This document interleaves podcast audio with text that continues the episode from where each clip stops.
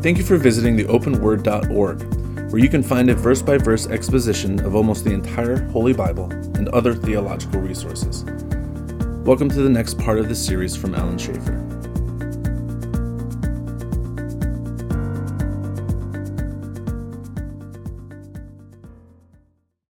Okay. So, so what's the big picture point so far that, that Paul's trying to get across here? Get ready. Get the gift ready so that when I come, it's, it's there. Um, I don't want you to make me look bad, right? Because I've been bragging about how, you know, and by the way, you guys have already promised this, so he's not like, you know, you already made the commitment to do this. Paul's just saying, live up to the commitment you made. And just to ensure that no one could say that there's any funny stuff going on, we've got this guy that was elected by the churches to come along with me that everybody knows about and will vouch for us. Yes. Is, is Paul also saying here too, like, since they made the promise, he, since they committed to it, he really wanted to keep their word. Yeah. So like, is your prom, your word is your bond. Yes. If you make that commitment, you really should live up to it. Yeah. Now that's something that most Christians don't have a problem with, right? What's that? Living up to their promises. Uh, that's not true. I'm saying that sarcastically Oh, oh okay. to a degree. Does the severe letter fit in this timeline at all? Like, Well, the severe letter was written not not for the the gift business, but because Paul was being trashed, his character and his intentions were being trashed by the false teachers, and that was going to unravel the work there in Corinth. You know, because again, one of the ways the false teacher gets their foot in the door is they make the previous guy, you know, they trash him, so it makes them look good. Um, but but Paul's saying here, you've made the commitment, live up to it. And by the way, just as an aside, let's think about this. You make a commitment to God, keep it. Keep it. Um, Ananias and Sapphira made a commitment, didn't keep it, right? That wasn't a good day for them. Um, yeah, God expects you to keep your word. You make a promise, keep it. All right. Um, then he said, But this I say, verse 6 He who sows sparingly will reap sparingly, and he who sows bountifully will also reap bountifully. What's it talking about there?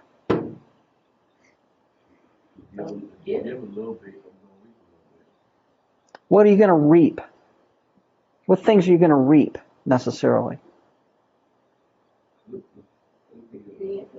Now, the false teachers on TBN will tell you. That what you do is, you know, if you give them a hundred, God will give you a thousand back. Yeah, this old seed faith kind of stuff here. Um, let me ask you a question. If you gave God a hundred dollars because he give you back a thousand, that's sort of a good business deal, isn't it? You know? that's, that's even less. You know, like, like, like if he did that, maybe I should give him a thousand, then I'll get back what, ten thousand? And then some smart aleck said, well, if those preachers really believe that, why don't they give me a thousand and God will give them back ten thousand? But they don't usually say that. Someone wrote a book about that. Huh? Someone wrote a book about that. Yeah. Like that's all 60, 30, and 100 fold. I forget what it's called, but they just said that's wrong. You know, it's so obvious. It's not a gambling system. It's not, look, and and again, that goes back to why are you giving to God? Are you giving to God because you're going to get? Yes. Do you give to God because you're going to get? No. No. No, of course not. It's a privilege. You know.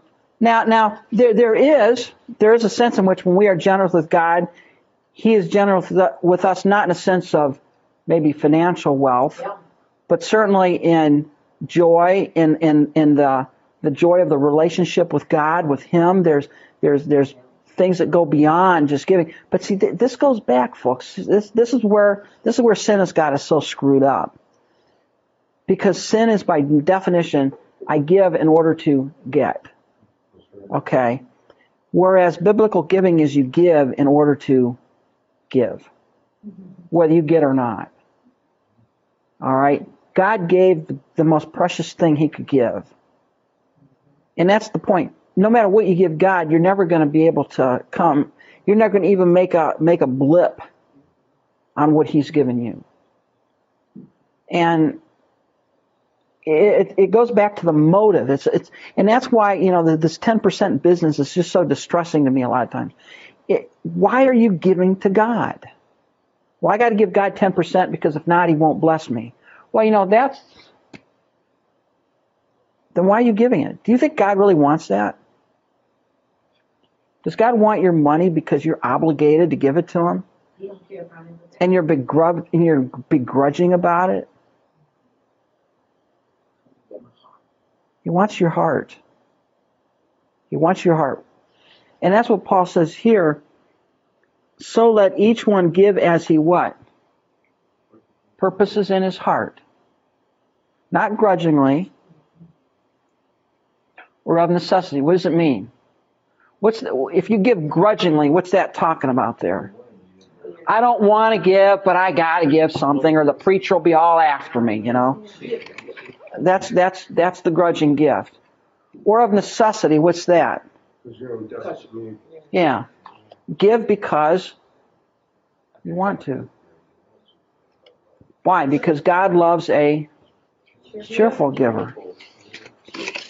What does it mean by giving blessings or um, necessity? Well, giving grudgingly or of necessity, um, the idea really necessity is compulsion. Don't give because you really don't want to, but you're going to give it anyways. Or don't give because somebody's holding a gun to your head out of compulsion, you know, out of a guilt trip, basically. You know, the pastor saying, if you don't give your 10%, the deacons are going to be knocking at your door this week. And, yeah, look, look, you don't need that. Okay. Or, you know, you sit two, and right- right next to two people, uh, give to one dollar. So, they look at it, oh, yes, she give it to, I give it to. Yeah. It's like that, you know, it's not mine, you know? The- That's the integrity, you know? And, and see, the whole point here is it goes back to heart, heart, heart, heart. That's all. That, that if you get anything out of this passage, you should get out of the passage that God wants you to give to Him not because you have to, not because you are under compulsion, not because you're on some guilt trip, not because you really don't want to give Him, but you're going to give it anyways because you feel if you don't, He's going to be mad at you. But you give Him because you love Him. You give to Him because you love Him. And isn't that how you want people to give something to you? You know, I I want Donna to to make nice meals for you, not because she has to, but because she wants to. Because she enjoys to. She, because it it's her act of giving, you know, and she wants me to to give her things not because I have to, because I love her. I want to give it to her. It, it and that's the same way with God. God doesn't need, you know, God does not need your money. He really doesn't. God needs your money? No. God wants your heart. And if your heart is right, the money will follow. And how much do you give? What did it say here? It's what you purpose in your heart. It's not it's not some external percentage or dollar figure.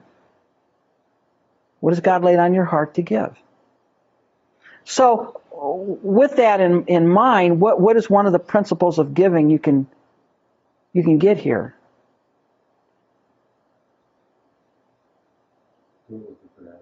Go with the right attitude, joyfully. And you should purpose beforehand, right? What you should give. It should not be um, knee jerk giving or guilt trip giving, but it should be thought out ahead of time and give it cheerfully. And you know what? If you have trouble giving it cheerfully, what should you do? Keep it. Keep it or ask God to help you have a right attitude, to change your heart. Yeah, I think that applies to people that, you know, get saved and they get born again and they're not even aware of giving. You know, sometimes people never, were never givers the whole life, and then they're giving, and I'm like, why should I give? And then they start questioning, and then that scripture, I think, as a pastor, I had to help people. Mhm. They're like, I, I don't understand the giving, why do you need to give? I said, well, it's not that we need to give, it's that you should want to give, you should do it with a, a grateful attitude. You give money to the things that you love. If you love fast cars, what are you going to do? You're going to, what? A calendar. Yeah. No, I mean, if, if, assuming you have the wherewithal, if you love fast cars, you're going to buy fast cars. If you love nice clothes, you're going to buy nice clothes. You know, you put, what did, what did Christ say? Where your money is, there will your heart be also. You can tell where people's heart is by how they spend their money. If you love God, where should your money go? That way. Doesn't mean that you can't have nice things. But those are not the end. Paul's saying give because you want to. Give what God has laid on your heart to give. And by the way, ask God to, to put it on your heart. You know, and, and, and give that amount. And do it cheerfully. Because why? Verse 8 God is able to make all grace abound towards you, that you, always having all sufficiency in all things, may have an abundance for every good work. Here's the other thing here can you outgive God? No. See, with God, it's an issue here. God says, ultimately, does God owe us anything? No, He doesn't. But God does not. God is under obligation to no man, and God will not allow Himself to be under obligation to anyone. And by that, what I'm trying to, what I, what I mean by that, and I think what Paul's bringing out here, is when you have a proper, generous, loving, gracious heart towards God, you can't outdo Him. You can't outgive Him. Because no matter what you give to Him, you're going to have an abundance in return. God's will, huh? Verse eight, it's God's will. Yeah. God, God's going to make all grace abound to you so that you will have all that you need. You can't outgive God. And maybe what God's going to do is change your appetites.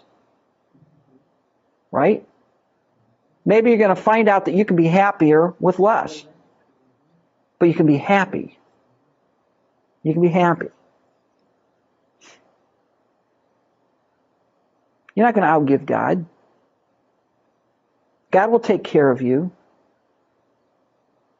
Uh, Matthew 6, or yeah, Matthew um, 6, 33. Seek first the kingdom of God and his righteousness. And what's Christ saying? Christ talking about money there. He says, you know, the heathen worry about what they're going to wear and they worry about what they're going to eat. And he said, well, look at the flowers of the field. Anybody dress up like one of them? Look at the birds. Do they worry about what they're going to eat? No, God takes care of them. He says, You seek first the kingdom of God and his righteousness, and God will take care of your physical needs. So every burden people come to me, I rest in Jesus' name. Yeah, Very deep meaning. I'll take care of you. God's not good. God's not going to let you starve to death. And Paul is saying God will make all grace abound to you. That, and and by the way, just understand that that's not talking about physical wealth, as the TBN boys tell you. That's not what it's talking about. Because if that was the case, then everybody, you know, Wall Street would be lining up giving these guys money. Why isn't, you know, if I was a Wall Street broker and I could give somebody 10 bucks and get 100 back, that's a pretty good return on investment. You know, why aren't, why isn't Wall Street lining up giving these guys money? Well, because it's not true, right? It's not true. So I talked to uh, my daughter is Boston University Management School, freshman year. She always say, I'm a billionaire, billionaire. I love money. Always singing. So I, I talked to her, my daughter named John. John, listen to me. Don't wanna be millionaire. Don't thinking about that one. You gonna be good person, good personality, good skill people. So you're learning people. But the college teach you, you're learning. Money automatically follow you. Yeah. That's why I teach my daughter.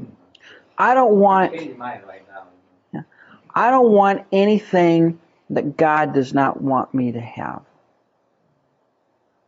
And he's not giving me.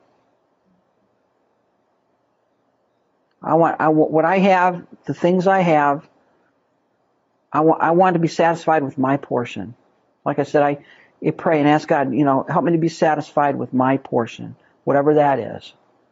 Whatever amount of money you've given me, let me live within my means, recognizing you as the source, be generous with what you've done. And you know what? I'm a happy person. I'm, I, you know, you tell your daughter one, one man, I think Chuck Swindoll was saying he was talking to this one guy who says, you know, Chuck, he said, I've spent my entire life climbing the corporate ladder. Only to find out when I got to the top, it was leaning against the wrong wall. You know, I think it was Swindoll that said that. And he said, you know, you spend your entire life chasing things, only when you come to the end, what does Solomon say? It's all vanity and vexation of spirit. You know, and, and you know, you, you look at the, the lifestyles of the rich and famous, and there's a part of you that says, boy, I wish I had the money or whatever. Do you really? Look at Britney Spears. That late, she's going to be dead before 30. She's going to follow Nicole Smith, Anna Nicole Smith. Woman who has everything in the world and yet nothing. Absolutely nothing. She's, she, absolutely nothing. Folks, money, money is not where it's at. And, and, part of the reason God wants us to learn to give is because when we give, we become unselfish, right? Giving is the opposite of self. When I give, I'm learning to go against my nature, which is take. What's sin tell you? Give me, me, mine, more. Learn to be satisfied with what you have. You know, most of us have enough. That's my problem. One of, the, one of my goals, one of my goals this year, in fact, if you all come back next fall, you have the right to ask me how I did on this. One of my goals this summer is to de-junk my life. Donna has a lot of clothes that she's grown out of. Now, don't let her know that. All right. And my clothes have shrunk too. All right. And I, we've got we've got probably ten boxes of these clothes. And you know, we put them away. Say, yeah, you know, someday we'll be skinny and we'll fit into them again. Yeah, right. You know, I hear that's not the way it works. Um, going to give them away. Why? It's just piling up. What do you do with it? You just pile. Up. Now you got to go and buy these you store it places to put all your junk in because you're you don't have enough room in your garage. You know, I remember I built. Somebody told me when you build a garage, you have to build it twice as big to, to get a half, and it's half as what you need. Ultimately, you know, I built an 18 by 24 garage. I said, "Wow, all this room to store my." It's full. Yeah, you know, it, it just it's like a hard disk on a computer. No matter how big it is, you fill it up. You know. Um, look, folks, you know, we need to learn as, as Christians. When do we have enough? I have enough. I don't want more. I, I have enough, Father. Because then what can you do? You can take the excess and give it. I don't need a bigger house. My house is plenty big. I don't need a bigger car. It's plenty big.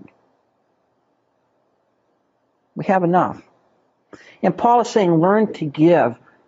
And you can't outgive God. No matter what you give God, the blessings that come back, the joy, the, the, the, the just the, the privilege of giving to Him has value beyond anything you can put a dollar figure on. Verse 9, as it is written, He has dispersed abroad, He has given to the poor, His righteousness endures forever. Disperse it.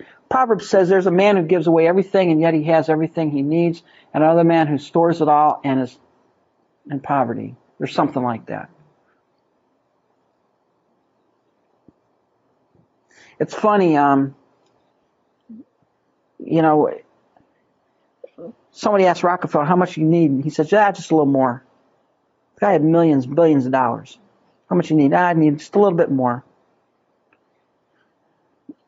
We need to really stop and think about that. You know, a lot of us think, well, you know, if I get, if I can save $100,000 towards my retirement, that's it. I, I've got it. I've made.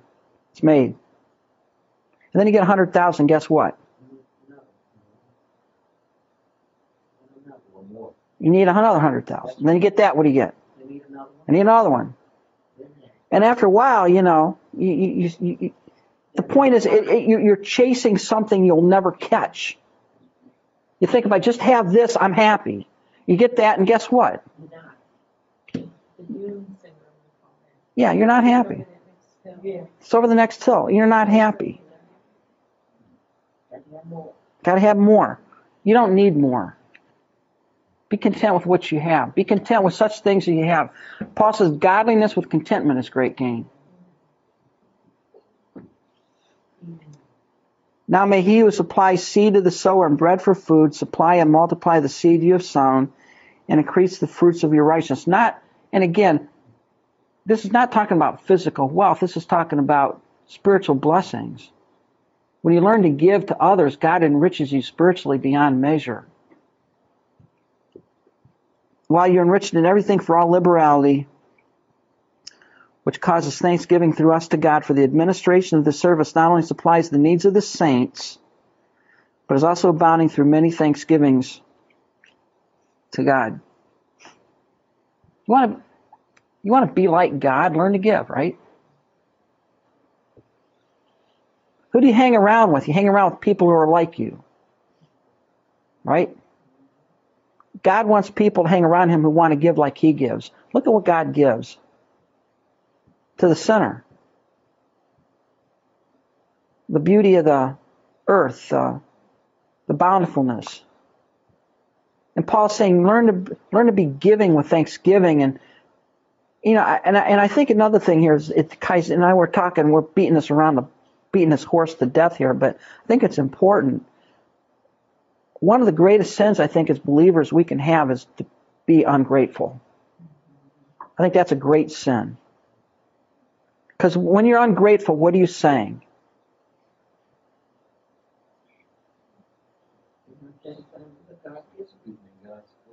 God, you've not given me enough. You owe me more. That's what you're saying, really, right? When you're ungrateful,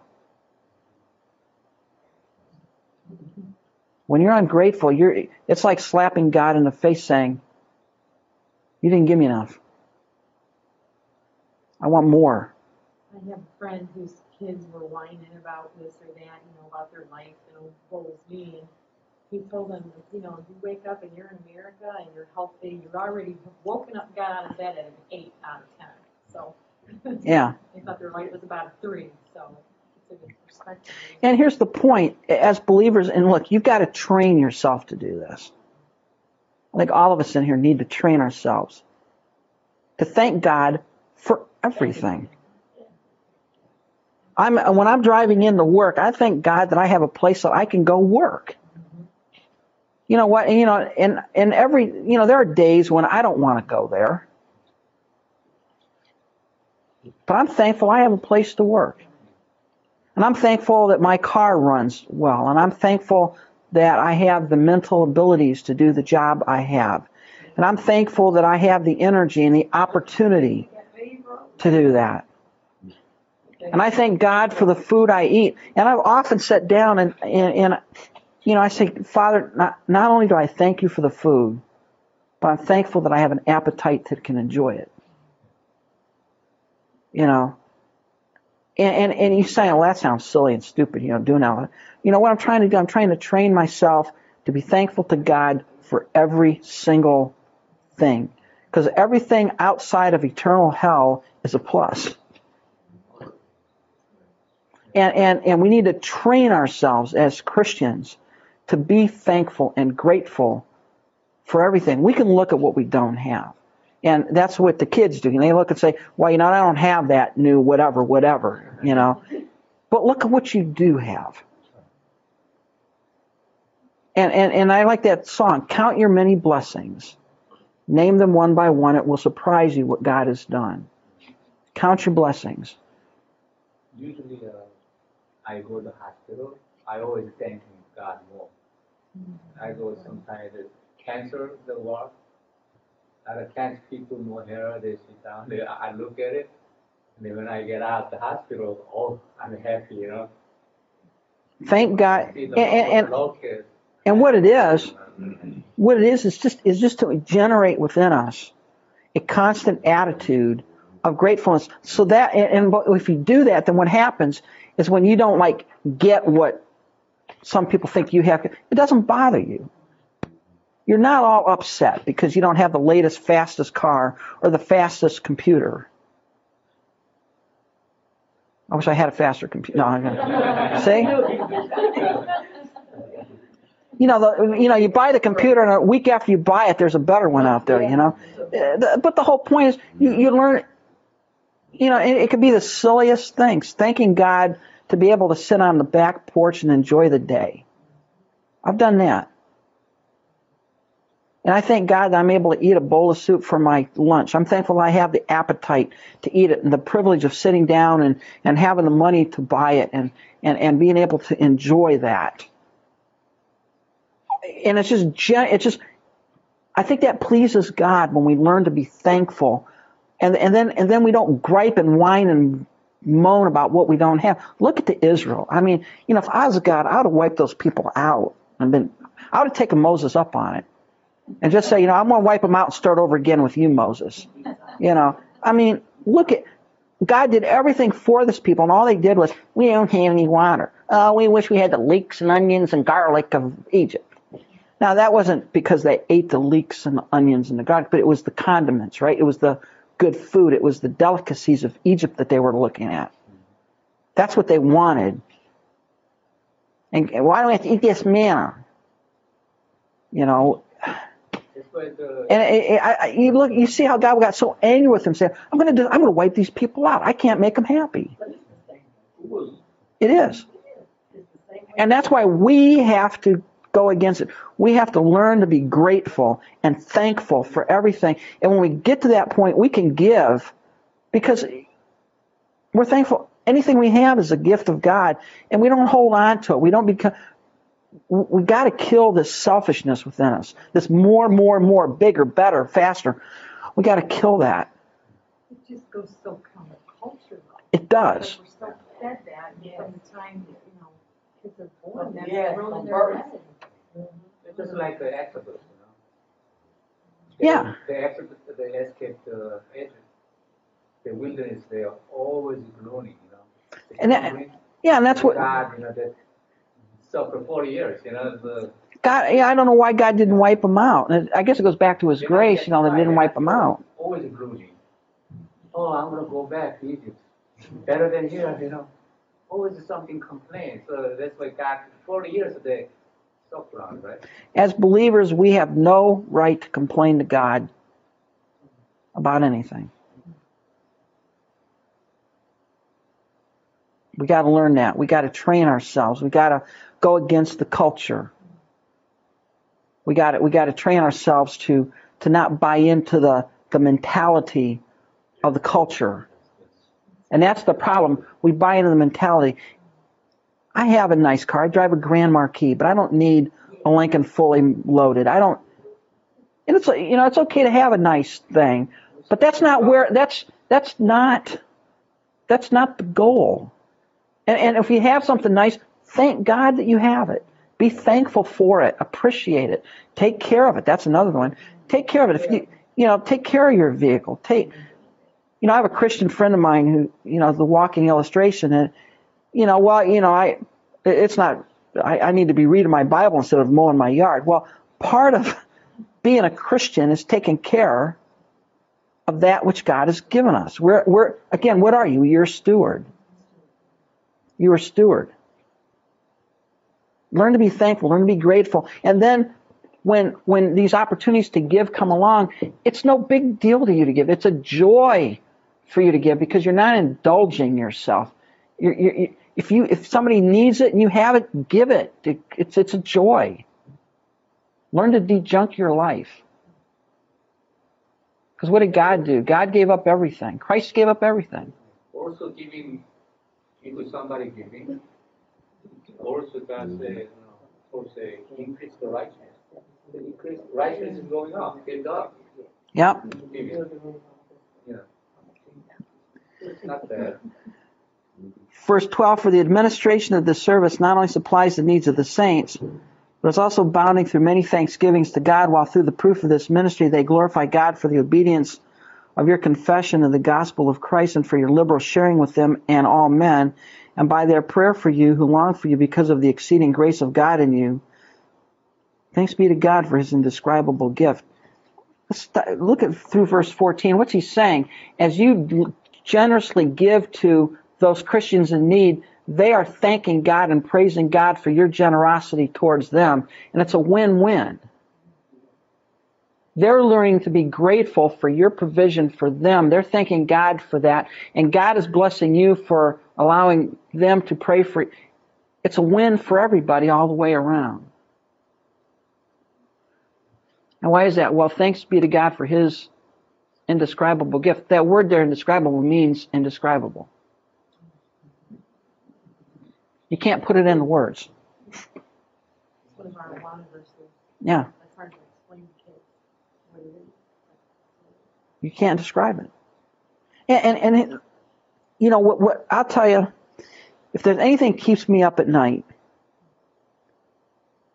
and, it, it, uh, this is always going through my mind as I pray, pray at night, you know, before I go to sleep and I'm thinking and meditating and praying.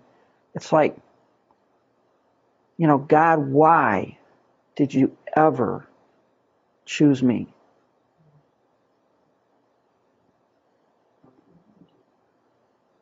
I can't, I know that here. But think about that. Stop, stop in your quiet moments and ponder that. What if God had not chosen you and you had no desire for spiritual things? And you die, and what happens? Eternal night.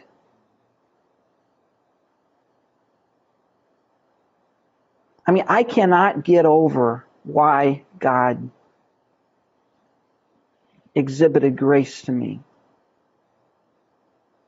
And I often thought about, you know, even after a billion or trillion or quadrillion years in heaven, I won't get any closer to an answer, I don't think.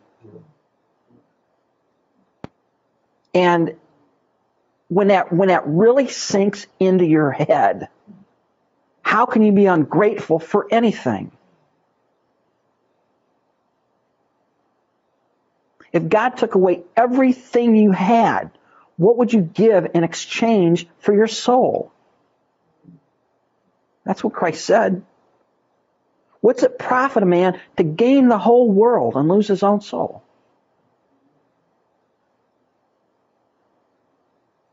If God took away everything and all I had was my relationship with Him, I would be wealthy beyond comprehension and belief.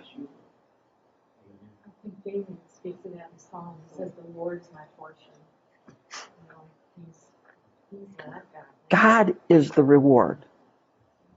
See, we seek for God the rewarder. That's the TBN boys. God the rewarder.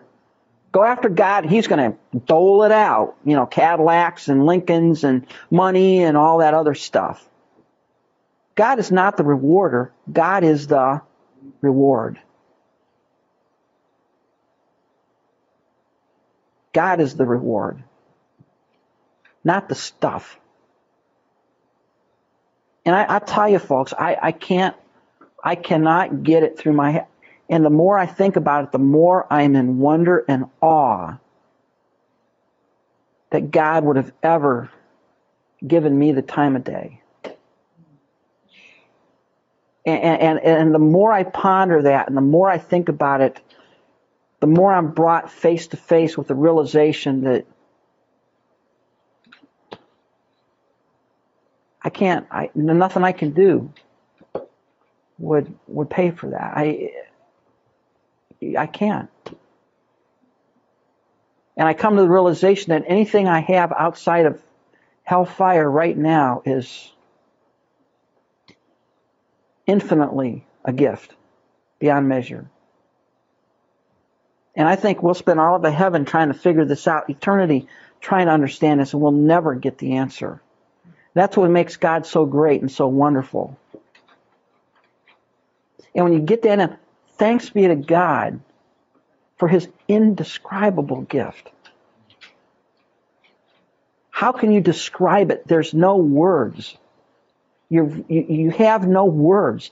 You, you can't, our finite minds cannot even comprehend what we have.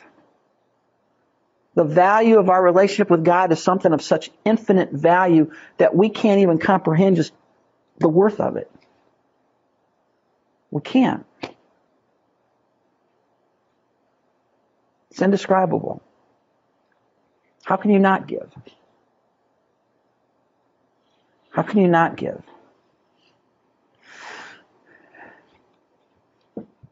Now I, Paul, myself am pleading with you by the meekness and gentleness of Christ, who in the presence, who in presence am lowly among you, but being absent am bold towards you. Paul's being a little bit facetious here. Um, one of the problems, one of the accusations that Paul had is from the false teacher said, well, you know, Paul, he writes these nasty letters and he rakes you over the coals, and he comes in, he's a big wuss when he shows up.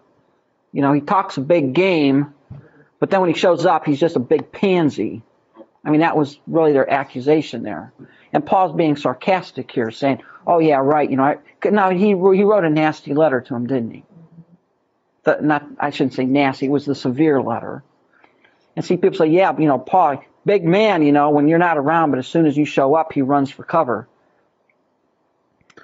Paul is saying, um, "I beg you that when I am present, I may not be bold with the confidence." By which I intend to be bold against some who think of us as though we walked according to the flesh. Paul's in this section here, Paul's going to begin this section, and it runs into chapter 11 and 12, where he's defending his apostleship, basically saying, I am what I am. So like Popeye. All right. One of the marks of integrity is what? Well, you're in private what you are in public. Okay? And there's a lot of people that talk a big game when there's nothing on the line, but then when something's on the line, they go changing their tune. And that's what they were saying about Paul. He talks a big game when he's not face to face with you guys. When he can write a letter and ship it across the Aegean Sea, um, he, he's a big guy, you know. But once he shows up now, he's going to be, you know, meek and he's not much to look at and he's a weak guy and he's just, uh, you know, a little frail and who you afraid of kind of thing. And Paul's saying, you know, that's that's not the way this this is. And he's going to speak against these detractors coming up here in 11 or in chapter 11 here and 12 where he starts talking about his apostleship. And he's saying, you know, I'm not I'm not being bold outside and then weak when I show up. He would been he'd have been bold with them when he showed up. Look at Galatians 2. Remember when he stood up to Peter? Talked him down? Peter, remember what happened? Well, uh, Peter was ministering with the Gentiles and eating with them. Then the delegation of the Jews showed up from Jerusalem. What did Peter do? Well, he withdrew himself, not to rattle the fellow Jews. And Paul jumped him and said, What are you doing? That's hypocrisy. That's hypocrisy. You are what you are. You know. Um, and then th- there's a very, very important thing here in verse 3, 4, and 5 that we all need to understand. This is spiritual warfare. For though we walk in the flesh, we do not war according to the flesh.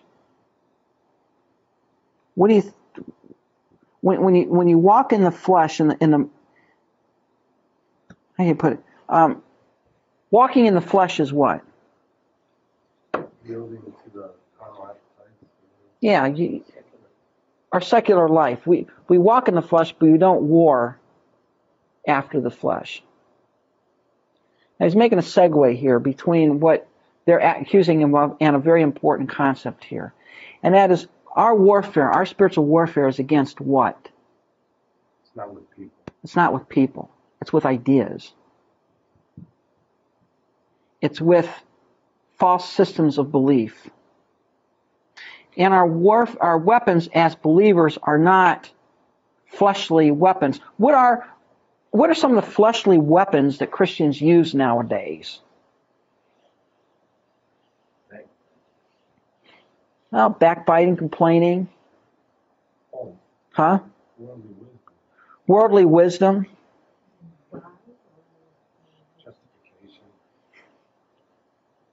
Um. Think, how does the world fight? Yeah. Um, in, in the arena of ideas, how does the world fight? Discredit. Discredit, um, lawsuits, uh, protest marches, uh, mudslinging, whatever. You know, I, I, you know, what I'd like to do is get in a time capsule and go ahead about two years and skip the presidential election. Mm, uh, sheesh. I'm gonna swear off news for a year and a half until it's all over. You know, but think about it. How, when we face a spiritual problem, when we face an issue in our lives, how do most Christians fight? The same way the world does. Right? The same way the world does. Is that the way we are to fight our, our battles? How are we to fight them? With prayer. They're spiritual, it's a spiritual battle. It's not, we walk in the flesh, we don't war after the flesh. We live in the flesh, we're all there, but we don't fight spiritual battles in the flesh. For the weapons of our warfare are not fleshly, carnal, but mighty in God for pulling down strongholds. What's a stronghold? A, a fortified place. And, and what are these strongholds that Paul is talking about here? Arguments and every high thing that exalts itself against the knowledge of God. What are the strongholds? What are some of the what are some of the strongholds that we have nowadays? Evolution is a stronghold. Think about it. It's just a given. Everybody believes in evolution, right? And if you don't, you're whacked. And if you're a Christian, you got to go along with what uh, Hugh Ross and believe in progressive creationism or day age theory, so at least you don't look like a total buffoon when you're talking to people. There's no absolute. We're, we're living a postmodern culture now. That's one. That, that's what's killing us now. Postmodern. You know what postmodernism is? Relativism. Relativism. Run amok. Um, the, the the basic mantra of the of the um, postmodern people is you can't be certain about anything. There is no certain truth. So your truth is just as good as my truth. You know that at Oberlin College, oh, right? That's about the, that. That's the postmodern mecca of this whole area. In in fact, the greatest virtue is to honestly say, I don't know whether it's right or not. I, I can't be certain. And when somebody stands up and says, Well, thus says the Lord, they say, Well, that guy, he, you know, that's horrid that he would, how dare he think that he knows what God says? How dare he? In fact, one of the guys in the postmodern movement, there's a big postmodern church movement um, led by McLaren and a bunch of other yo-yos. And one of the guys wrote and says, uh, "Well, preaching is dead." And he said, "Why would I? Why should I listen to some guy stand up and talk to me for 30 minutes? Why don't I get to talk?" And he said, "Preaching is a violent act. It's an assault against a person's self-worth that someone would actually tell them what they should believe and think."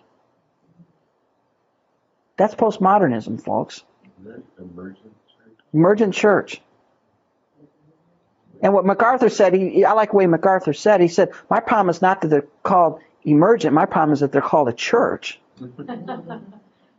Because in the emergent church, anything goes. It's, what's your story? You know, how, how, tell me about your story with God. You know, we, we're all, we all have our different approaches and, you know, your truth and your spin is different than mine. And there is no such thing as absolute truth.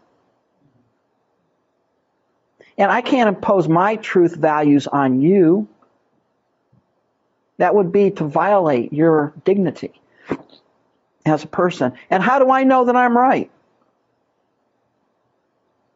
That's one of the strongholds that we have going on nowadays. There's no place for truth. And one of the things as believers that we need to stand against is this, this, this pressure to capitulate to the mind of the world and the thoughts of the world and the views of the world. We can't do that. And we're going to be increasingly be seen as albatrosses. We're going to be seen as people out of step. We're going to be seen as backwards, as arrogant. That's the one of the big things. You know, how arrogant of you to think that you know what God says.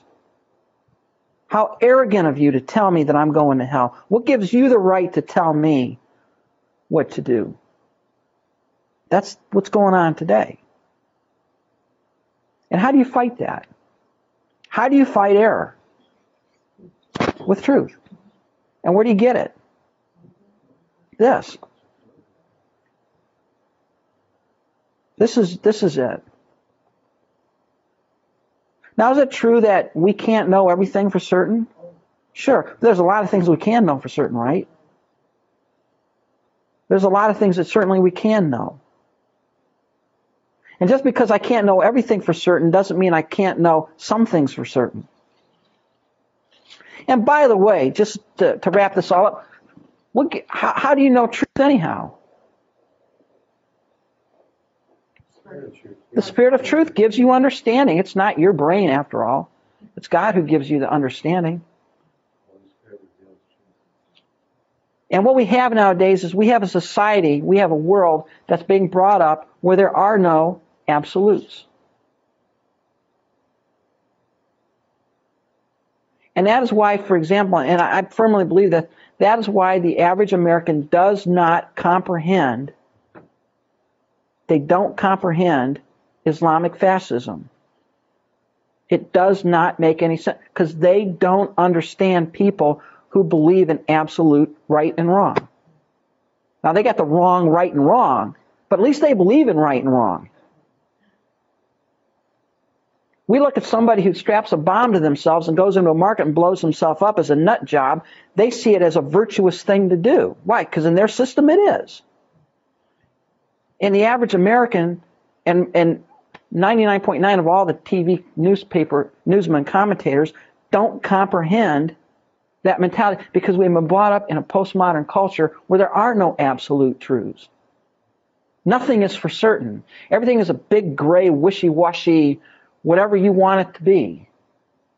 And the greatest virtue in America today is to not stand for anything. To not say this is right, this is wrong, this is good, this is bad. You can't do that. And that is a stronghold that we need to assault with the truth of the Word of God. It's not with carnal means. We don't do it by, by legislation. We don't do it by protests. We don't do it by a letter writing campaign. We do it by using spiritual tool, tools. And what is our spiritual tools? Prayer and truth. And there's a pressure nowadays to not stand for anything.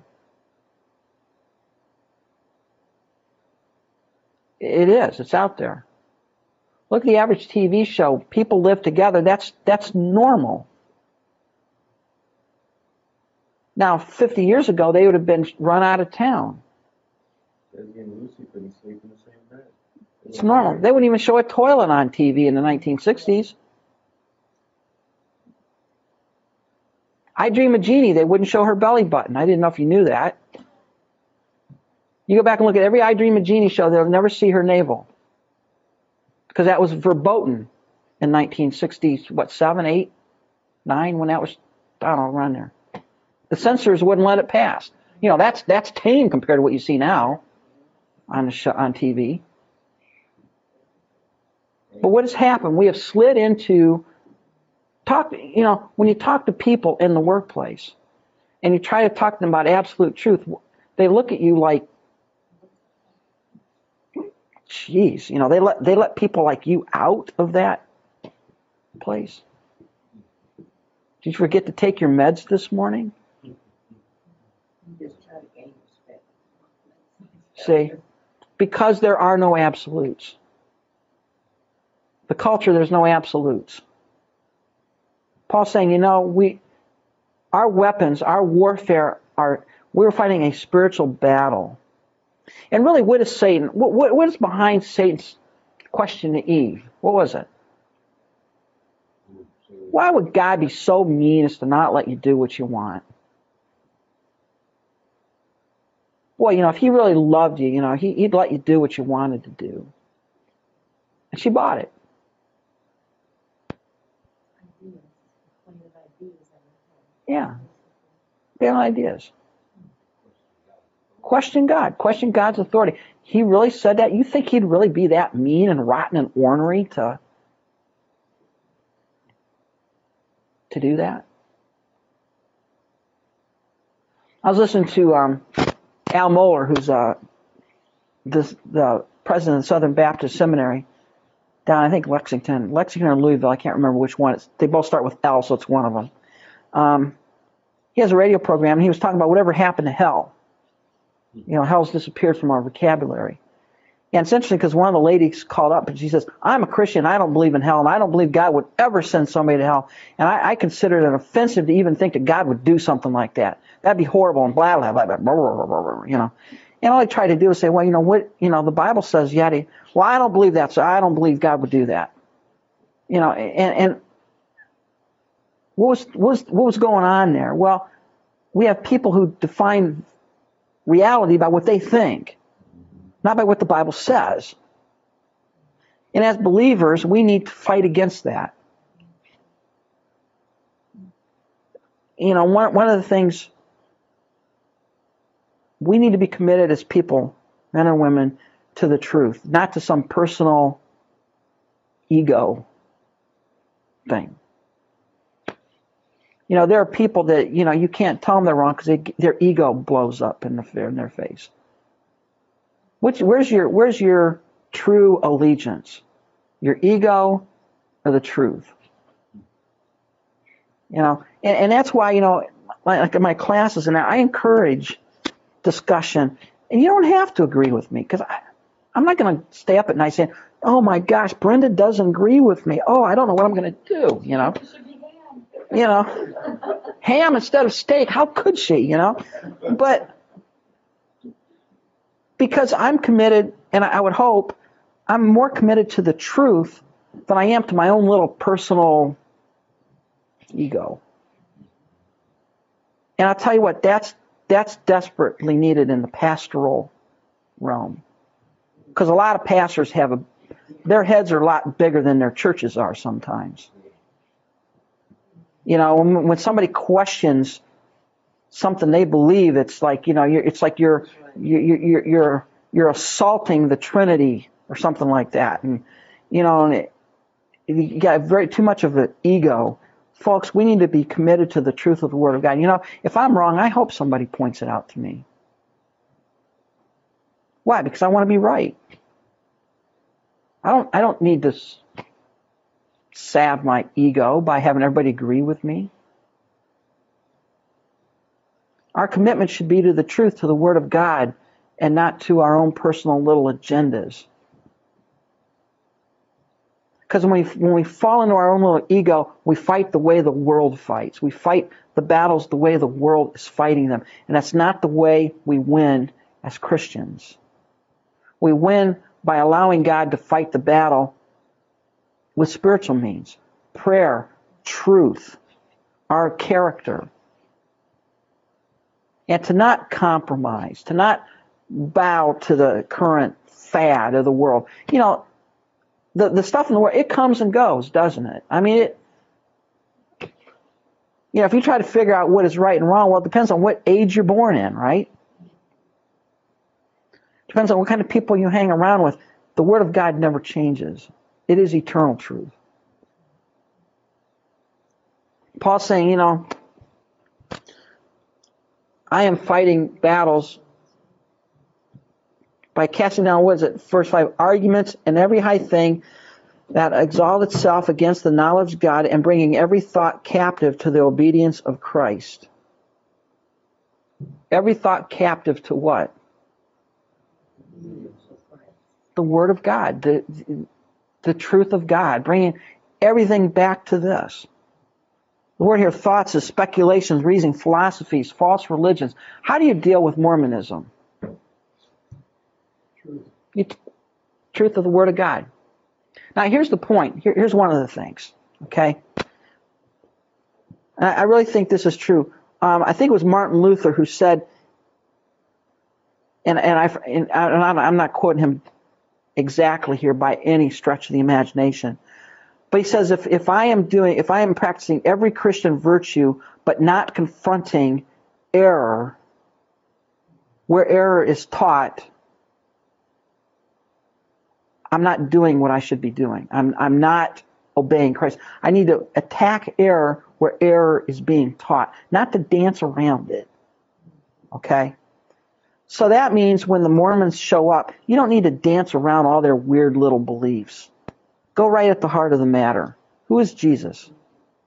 When the Jehovah Witnesses knock on your door, what do you do? You don't dance around how many, whether you take a blood transfusion or allegiance to the American flag or other something like that. Who is Jesus? Go right at go right at the error. Attack the error head on. That's how you do this. You don't win by a, you know, it's like fighting a war but never attacking the other guy's army. You know, you, you go at the army. You go you go where the error is. Yeah, and that, and that's what we have to do here.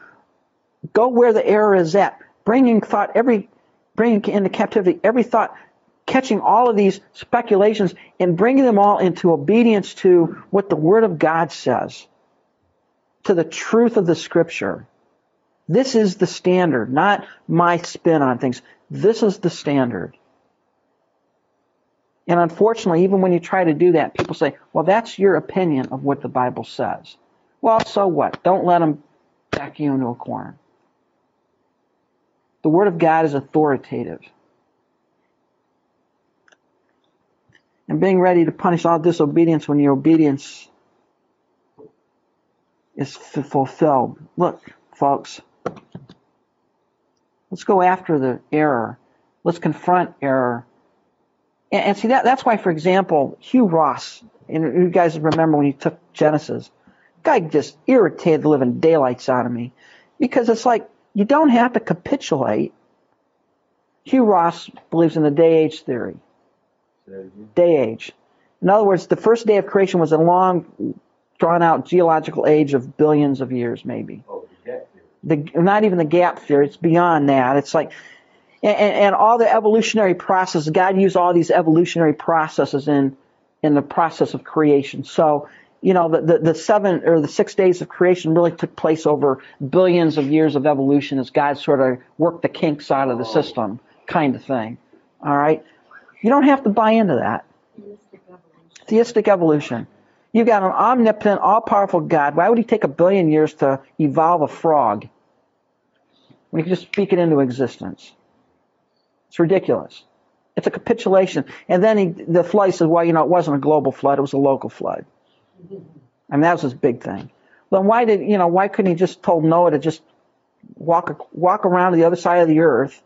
I mean, he could have done that a lot faster in 100. It wouldn't take you that. You know, it may take a couple years to make that trip, but it wouldn't take you 120. Send all the animals. I don't know, but then they say that, that like, say, when Cain, uh, left the land, you know, he went to somewhere else to start a family and stuff like that. You know what I'm talking about? No. I mean, not Cain, but, uh, yeah, Cain. Yeah. We killed Abel. He went to the land of Nod, a land of wandering. God erased all the life on the earth. It was a global flood. Everything drowned. What's so hard about that? What's the Bible say? Said God erased, and that the word there interesting. It means to erase, like you erase a a, a, a, a, a pan- parchment of writing. But what I'm talking about, Wait, hold on. about like life, they, they send us life before the, we read Genesis, the creation. Um, somebody just made that up. That's a capitulation to modern thought. There's no evidence. There's no evidence that life existed prior. Here's here. I'll give you a good answer to that. When did death enter the world? When it said, When did death enter the world? Oh, Right. So before Adam sinned, was there any death in the world? Okay, so evolution is dead because what's the engine of evolution? Survival of the fittest. Nothing died. Evolution, the process, there is no, that, that's somebody made that up. Because they wanted to fit, here's the, here's the point. It's being made here. When you try to take the Bible and make it compatible with some screwy notion, that man has come up with, which one loses? The Bible does all the time.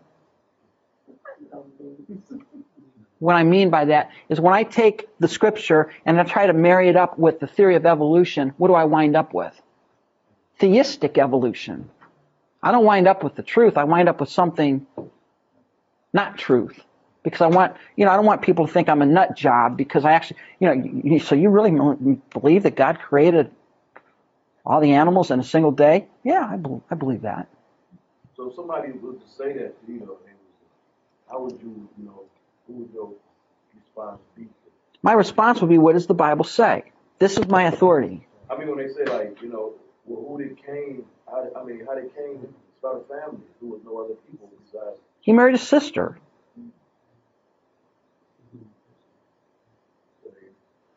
It was so early on, so there was no genetic mutation. There's no genetic mutation. He married a sister. He married, His the, sister or a cousin? yeah, the prohibitions against familial marriage didn't come till much, much later. Abraham, Sarah was Abraham's half sister. You know, it was normal back then. That's why they're always talking about genealogy. Yeah, I, but you know, That's why they important to you. That's why they write down genealogy. part of his rib, you know? I mean, that's, But, but, the, but the point, see, they try to throw these out, say, ah, gotcha, gotcha. No, you don't got me. Yeah, you don't got me. The- Yeah. And all you can do, and see, and see, this is what I think Paul's getting. All you can do is bring back. The Bible says this. The Bible says this. The Bible says this. Keep bringing them back to the book. All right, back to the, this is the word of God. This is the standard. And the problem is, what we want to do is we want to desperately have our Bible, but we want to be accepted by the evolutionary boys down the road. All right, you don't have to. They're wrong. How long did it take God to create the world? He said it took him six days plus a seventh of rest.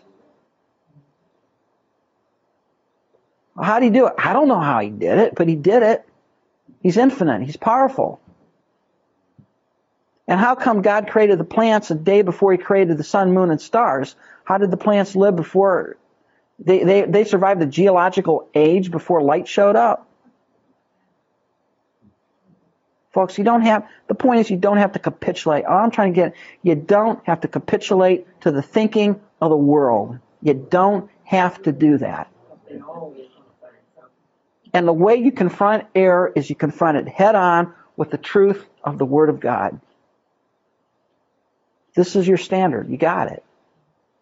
So when I tell them, they, I tell them the only evolution that I know, that I see is a, is a, a backward evolution. It's devolution, not evolution. We're winding down, not winding up. Instead of, instead of man coming from a beast to, to man. Yeah. Man then went from being man and agreeing with God into behaving like a beast. That's right. Verse- Talking.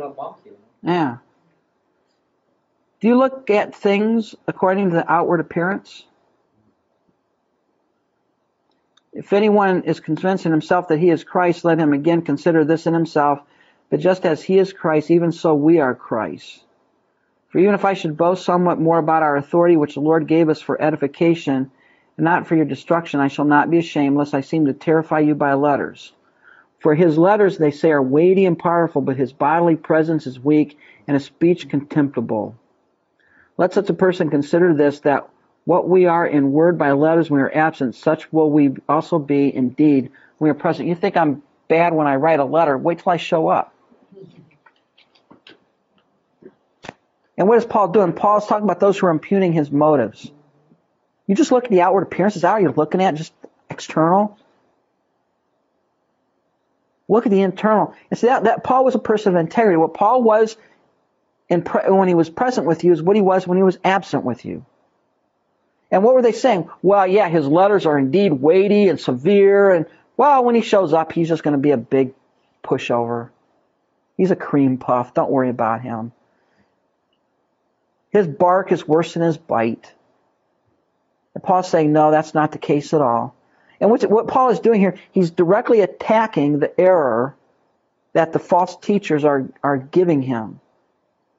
Right at their thinking. They are making accusations against Paul. And Paul's saying, if you think you're in Christ, I'm in Christ too. And I have authority, but I'm not using it for your destruction. I'm using it for your well-being. What authority did Paul have? He was commissioned by Christ. And Paul's saying, I'm not using my authority to beat you guys and to hurt you guys and to take advantage of you guys. I'm using it for your well-being. Even though I'm being told, yeah, he talks a big game when he's not present, but wait till he shows up, he'll just be a, a pushover a wuss. Paul's saying that won't be the case. When I show up, I'm going to be to you when I'm present, just what I am when I'm absent. Now that's something we've got to practice in our integrity, right? Because, you know, it's easy for us to say, yeah, you know, if I was over there, I'd do that. And then we show up and we turn into, you know, pansies or whatever. You know, learn to be a person of integrity. Be what you are in absent, what you are in presence. For we dare not class ourselves, verse 12, or compare ourselves with those who commend themselves. They measuring themselves by themselves and comparing themselves among themselves are not wise. What's the point here? What's Paul saying? Yeah. Who who do we who do we compare ourselves to? Who should you be comparing yourselves to? Christ. Christ. He's our model. You know, I'm saying, well, you know, I I'm a better Christian than C over there. I'm a better Christian than him. You know, that's two lumps of coal complaint. You know, boasting about which one's not quite as black as the other, right? We can't compare ourselves. And what were these what were these false teachers doing? They were comparing themselves with what? With each other, and they were comparing themselves with Paul. Paul saying, "I'm not going to fall in the battle trying to compare myself with other people. That's not a wise thing to do." Speaking of the numbers, you talking like, you talking like how many followers they have? Yeah, the, the, the followers they have, and also where, where, you know they're trying to compare their ministry to someone else's ministry. That's one of the things here. You can't compare your ministry to someone else's. Yeah, you know, oh, you have a big. My church is bigger than your church. Well, my church is bigger than your church. Well, my church gives more than your. Well, you know, we compare ourselves, and we like to make ourselves think that we're something. That's not a wise thing to do. You don't compare. Here, here's here's what amazes me, folks. What amazes me is not why is God using someone else. Why is he using me? And it's not my job to compare my ministry with your ministry. I'm, I'm to realize that who do I work for? Who am I accountable to? Christ. I'm not accountable to you. And you're not accountable to me. Now, what I am accountable to is the truth of the Word of God. That's different. That's that's you know different. When you look at somebody's ministry saying they're, they, you know, I, I, I go in here and I, I, I get on Benny Hinn. I'm not getting on Benny Hinn because I'm comparing myself to Benny Hinn. I'm getting on Benny Hinn because the guy teaches heresy. There's a difference there, all right? But when you start comparing yourselves to other people and somehow making yourself think, because that's why, why do you compare yourself to someone else? What's your motive for comparing yourself to someone else? You think you're better than them. Make yourself think you're better than them. That's not a wise thing to do. Paul's saying, I'm not going to fall into that trap. We will not boast beyond measure, but within the limits of the sphere which God appointed to us, a sphere which especially includes you. What's Paul's focus? What is what ministry has God given me? Not what ministry has God given you, and how is your ministry compared to my ministry? What has God given to me? And how am I going to be rewarded and how am I going to be held accountable to the ministry God has given me? God has given some of us in here five talents. God has given some of us three talents. Some of us got two. Some of us got one. But we're all responsible to do what we be faithful with what God has given us. And to not go around comparing ourselves with someone else. And what were these false teachers doing? How were they making themselves out to be good? Well, they were comparing themselves to Paul, trying to trash his motives, his ministry. That's how they were doing it. For we are not overextending ourselves as though our authority did not extend to you, for it was to you that we came with the gospel of Christ. Paul says, My ministry, which includes you, is not me overextending my authority in the ministry. Why? Because I'm the one that brought you the gospel. I'm the one that preached to you. I'm the one that came there. Not boasting of things beyond measure, that is in other men's labors, but having hope that as your faith is increased, we shall be greatly enlarged by you in our sphere to preach the gospel in the regions beyond you, and not to boast in another man's sphere of accomplishment. Boiling this down, Paul is saying, my focus is on the task that God has given me, the faithfulness with which I'm going to do what God's given me within my sphere, my realm of ministry, and I'm not going to worry about somebody else's realm of ministry. I'm not going to be comparing what I'm doing with somebody else. I'm not going to get caught up, and that, that's one of the great tragedies, I think, in pastors, you know, things like that. You know, a pastor has a small church and he's faithful, and sometimes he can get the idea that, well, you know, I'm, I'm not as, I guess I'm not as godly as that guy down the road with the 5,000 people going to his church. You can't get yourself into that trap. That'll drive you bananas. Paul's saying, I'm concerned with the sphere that God has given me to minister there. That sphere includes you because I brought the gospel to you. But I'm focusing on the sphere of ministry that God's granted me. And I'm not trying to enlarge my sphere of ministry by taking it from some other guy. All right? By, by, by trying to push him down so that I'm raised up.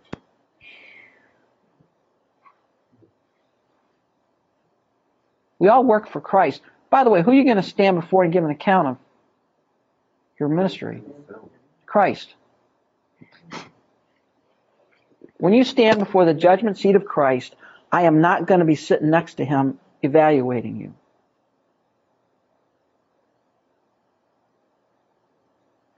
He's going to be evaluating you. And he's going to be evaluating me. And the question is not, how did I compare to you? The question is, how did I do with what God has given me? How have I ministered within the sphere that God has granted me? Am I being faithful within that sphere? Not somebody else's sphere, but my sphere of ministry. I'm not boasting in somebody else's accomplishments. I'm looking at what God has granted me to do. But he who glories, let him glory what? Lord. One of the great tragedies of ministry, someone has a successful church and it goes to their head. And you got a billion little guys trying to emulate their ministry after the guy who's made the success. Then that guy thinks of himself as something when he's nothing.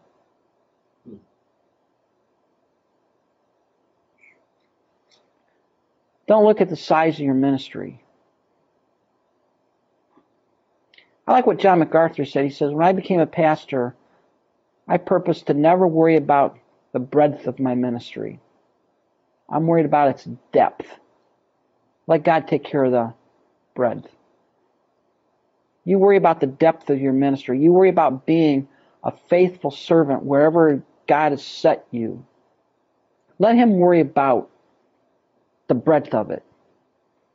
Let Him worry about how big your sphere gets. You worry about the quality of it. And the problem with a lot of pastors today is they're more concerned about, I need a big church. I want a lot of people, you know. I want to be the pastor of the mega church. Paul's saying, if you're going to glory, glory in what? The Lord. Not in yourself. By the way, let's stop and think about this whole success deal. Who was the greatest preacher that ever lived? How many disciples did he have when it was all said and done?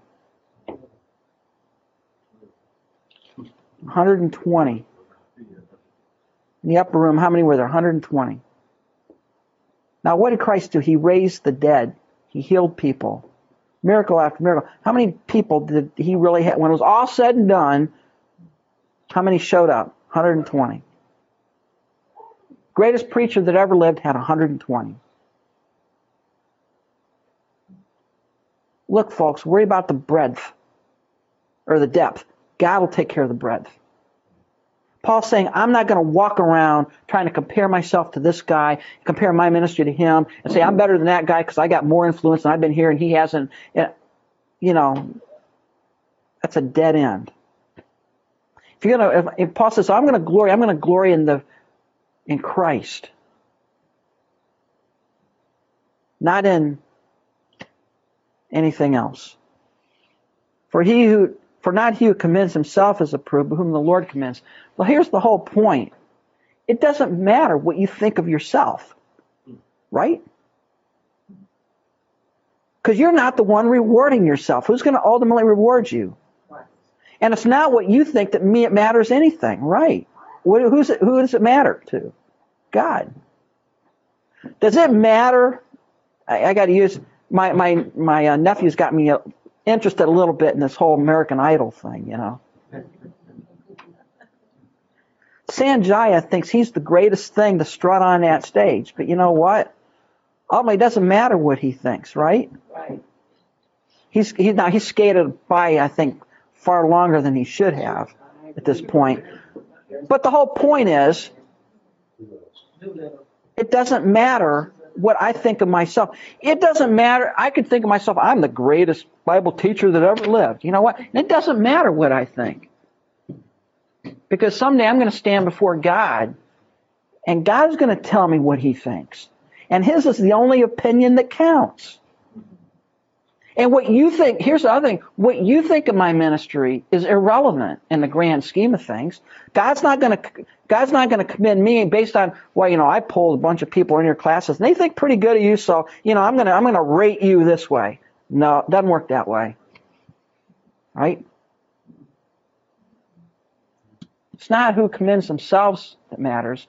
Who does God commend? That's what matters. What does God think? Not what do you think? What does God think? God is the one who does that. Absolutely. And that's what Paul's trying to get at here.